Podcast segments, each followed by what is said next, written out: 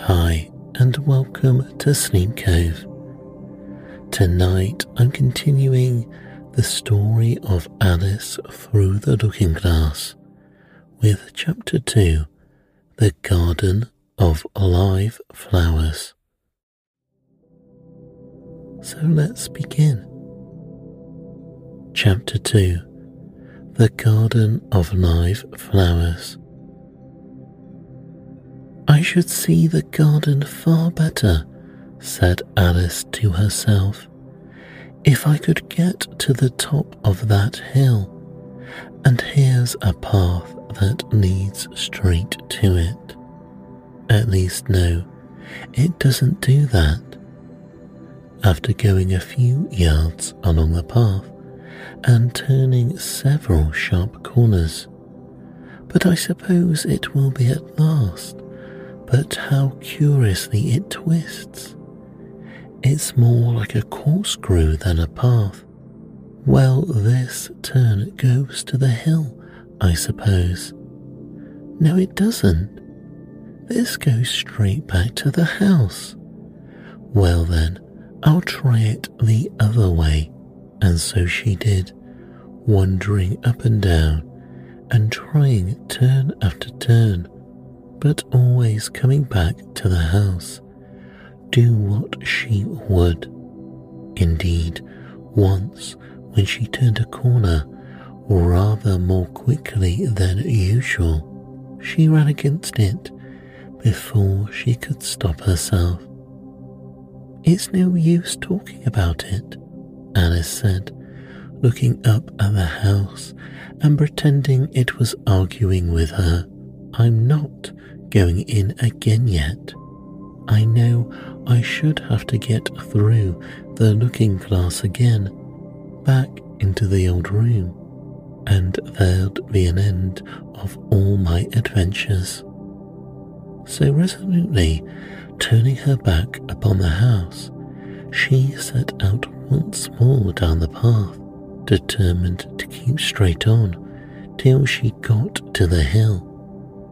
For a few minutes, all went on well, and she was just saying, I really shall do it this time, when the path gave a sudden twist and shook itself, as she described it afterwards, and the next moment she found herself actually walking in at the door.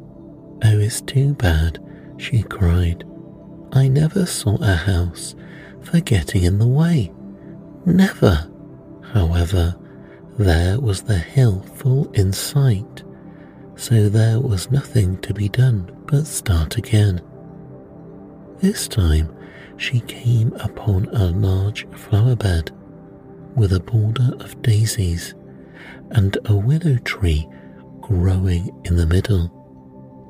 Oh, Tiger Lily, said Alice, addressing herself to one that was waving gracefully about in the wind. I wish you could talk.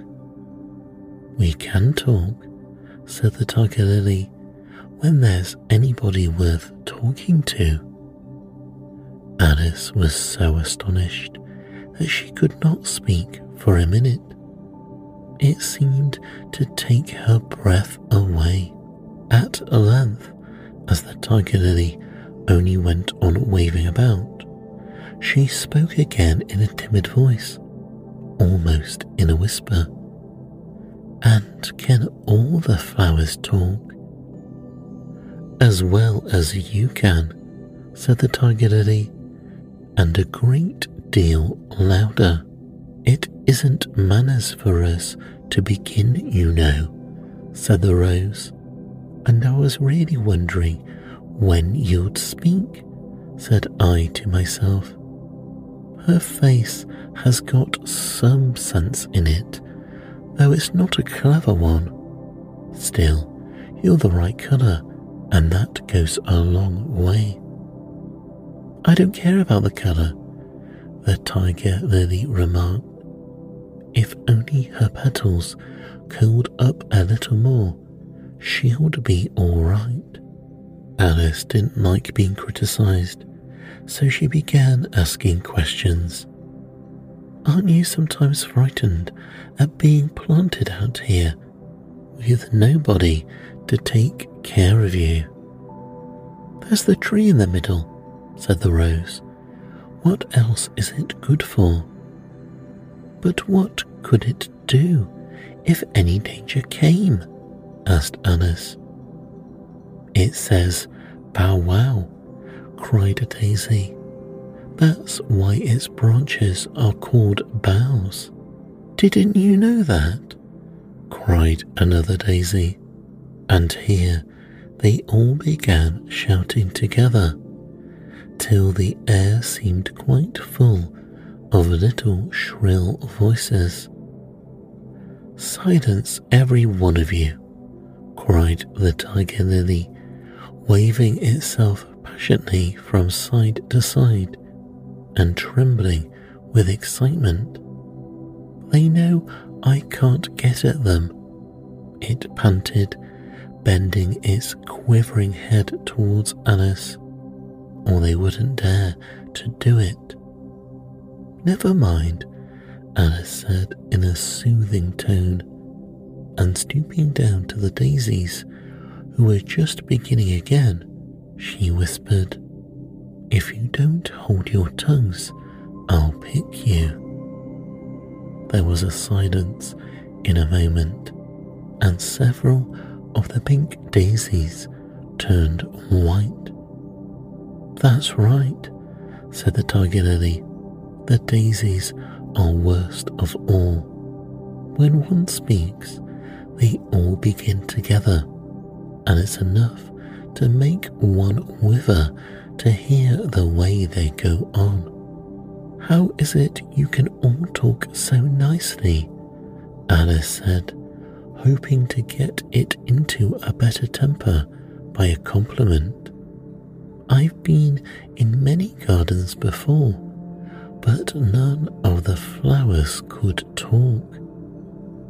Put your hands down and feel the ground, said the tiger lily then you'll know why. Alice did this. It's very hard, she said, but I don't see what that has to do with it. In most gardens, the tiger lily said, they make the beds too soft, so the flowers are always asleep. This sounded a very good reason and Alice was quite pleased to know it. I never thought of that before, she said. It's my opinion that you never think at all, the rose said in a rather severe tone. I never saw anybody that looked stupider, a violet said so suddenly that Alice quite jumped, for it hadn't spoken before. Hold your tongue, cried Tiger Lily, as if you ever saw anybody. You keep your head under the leaves and snore away there till you know no more what's going on in the world than if you were a bud. Are there any more people in the garden besides me? Alice said, not choosing to notice the rose's last remark. There's one other flower in the garden that can move about like you, said the rose. I wonder how you do it. You're always wondering, said the tiger lily but she's more bushy than you are. Is she like me? Alice asked eagerly, for the thought crossed her mind. There's another little girl in the garden somewhere. Well, she has the same awkward shape as you, the rose said, but she's redder, and her petals are shorter, I think. Her petals are done up close, almost like a dahlia, the tiger lily interrupted. Not tumbled about anyhow, like yours. But that's not your fault, the rose added kindly. You're beginning to fade, you know, and then one can't help one's petals getting a little untidy. Alice didn't like this idea at all, so, to change the subject, she asked, Does she ever come out here? I dare say you'll see her soon, said the rose. She's one of the thorny kind. Where does she wear the thorns? Alice asked with some curiosity. Well, all round her head, of course, the rose replied.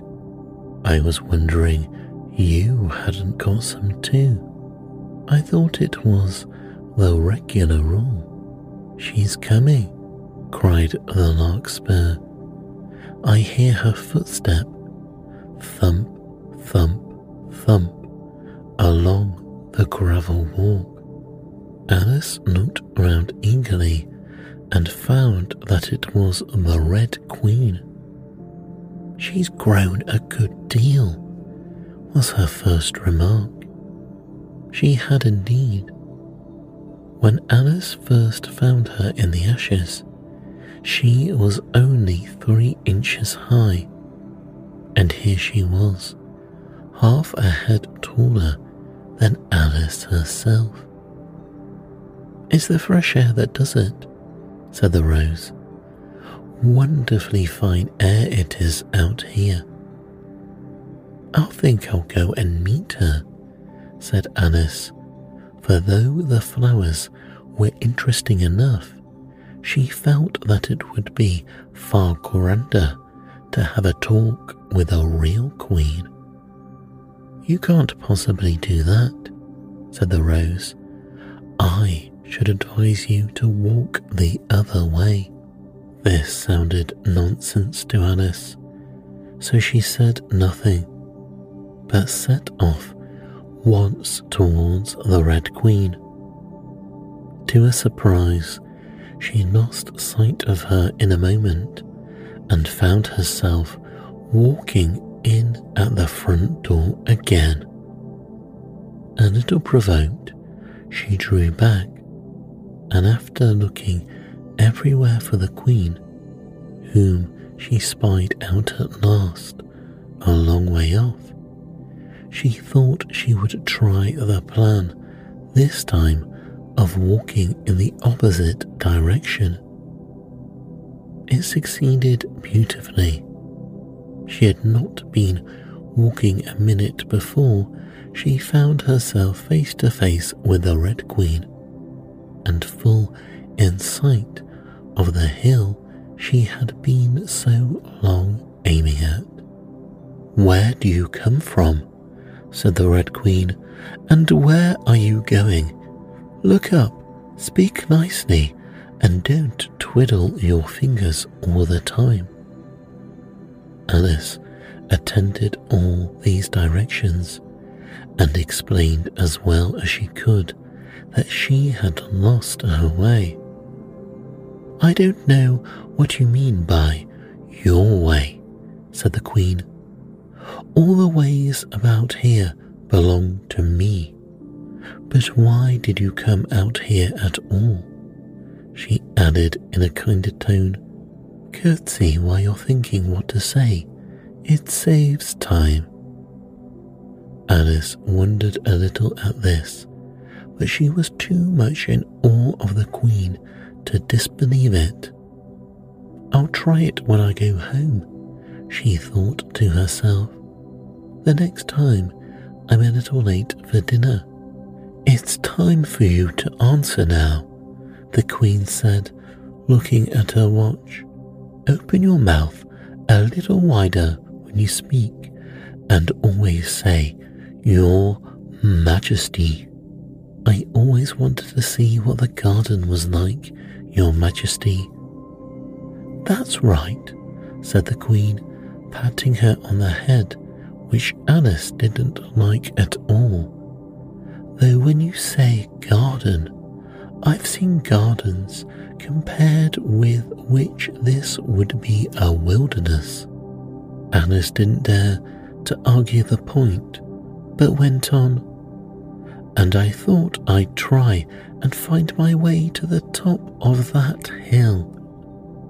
When you say hill, the Queen interrupted, I could show you hills in comparison with which you'd call that a valley. No, I shouldn't, said Alice, surprised in contradicting her at last.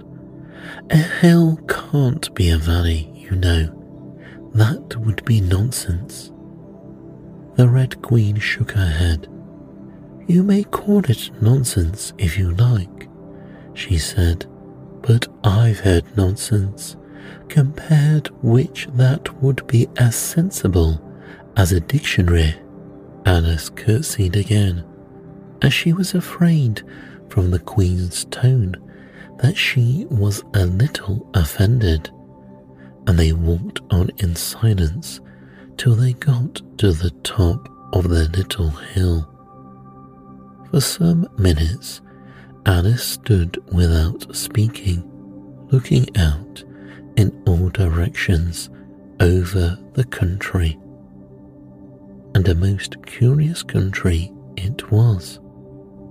There were a number of tiny little brooks running straight across it from side to side, and the ground between was divided up into squares by a number of little green hedges that reached from brook to brook. I declare it's marked out just like a large chessboard, Alice said at last.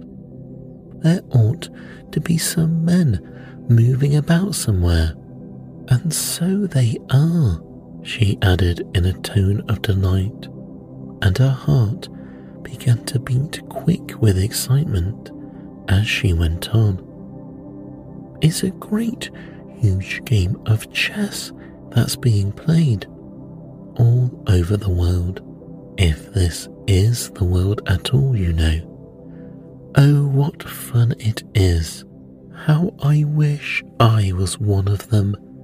I wouldn't mind being a pawn if I only might join. Though, of course, I should like to be a queen best. She glanced rather shyly at the real queen as she said this, but her companion only smiled pleasantly and said, That's easily managed. You can be the White Queen's pawn if you like, as Lily is too young to play, and you're in the second square to begin with. When you get to the eighth square, you'll be queen. Just at this moment, somehow or other, they began to run. Alice never could quite make out, in thinking it over afterwards, how it was that they began. All she remembers is that they were running hand in hand, and the Queen went so fast that it was all she could do to keep up with her, and still the Queen kept crying, Faster, faster! But Alice felt she could not go faster, though she had not got breath left to say so. The most curious part of the thing was that the trees and the other things round them never changed their places at all. However fast they went, they never seemed to pass anything. I wonder if all the things move along with us, thought poor puzzled Alice, and the Queen seemed to guess her thoughts, for she cried, Faster! Don't try to talk. Not that Alice had any idea of doing that. She felt as if she would never be able to talk again. She was getting so much out of breath. And still the Queen cried, Faster, faster, and dragged her along. Are we nearly there? Alice managed to pant out at last. Nearly there, the Queen repeated. Why, we passed it ten minutes ago. Faster. And they ran on for a time in silence, with the wind whistling in Alice's ears and almost blowing her hair off her head, she fancied. Now, now, cried the Queen, faster, faster. And they went on so fast that at last they seemed to skim through the air, hardly touching the ground with their feet, till suddenly, just as Alice was getting quite exhausted, they stopped, and she found herself sitting on the ground, breathless and giddy. The Queen propped her up against a tree and said kindly, You may rest a little now. Alice looked round her in great surprise. Why, I do believe we've been under this tree the whole time. Everything's just as it was. Of course it is, said the Queen. What would you have it? Well, in our country, said Alice, still panting a little, you generally get to somewhere else if you ran very fast for a long time, as we've been doing. A slow sort of country, said the Queen.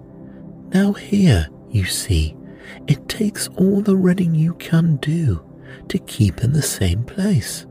If you want to get somewhere else, you must run at least twice as fast as that. I'd rather not try, please, said Alice. I'm quite content to stay here.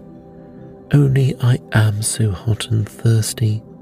I know what you'd like, the Queen said good naturedly, taking a little box out of her pocket. Have a biscuit. Alice thought it would not be civil to say no, though it wasn't at all what she wanted. So she took it and ate it as well as she could. It was very dry, and she thought she had never been so nearly choked in all her life. While you're refreshing yourself, said the Queen, I'll take the measurements as she took a ribbon out of her pocket, marked in inches, and began measuring the ground and sticking little pegs in here and there. At the end of two yards, she said, putting in a peg to mark the distance, I shall give you your directions. Have another biscuit. No, thank you, said Alice. One's quite enough. Thirst quenched, I hope, said the Queen. Alice did not know what to say to this, but luckily the Queen did not wait for an answer, but went on. At the end of three yards, I shall repeat them, for fear of you forgetting them. At the end of four, I shall say goodbye, and at the end of five, I shall go. She had got all the pegs in by this time, and Alice looked on with great interest as she returned to the tree, and then began slowly walking down the row. At the two yard peg, she faced round and said, A pawn goes two squares in its first move, you know so you'll go very quickly through the third square, by railway, I should think, and you'll find yourself in the fourth square in no time. Well, that square belongs to Tweedledum and Tweedledee. The fifth is mostly water. The sixth belongs to Humpty Dumpty but you make no remark. I. I didn't know I had to make one just then, Alice faltered out. You should have said, It's extremely kind of you to tell me all this. However, we'll suppose it said. The seventh square is all forest. However, one of the knights will show you the way.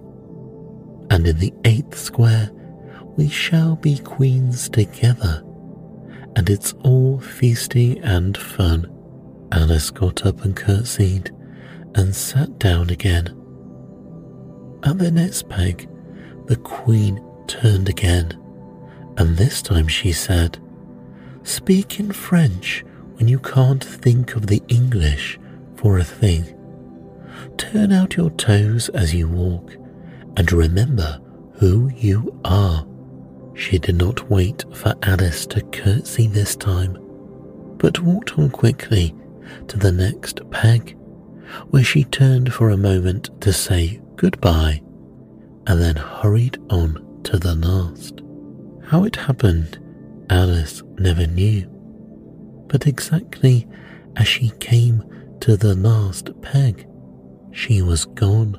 Whether she vanished into the air, or whether she ran quickly into the wood, and she can run very fast, thought Alice.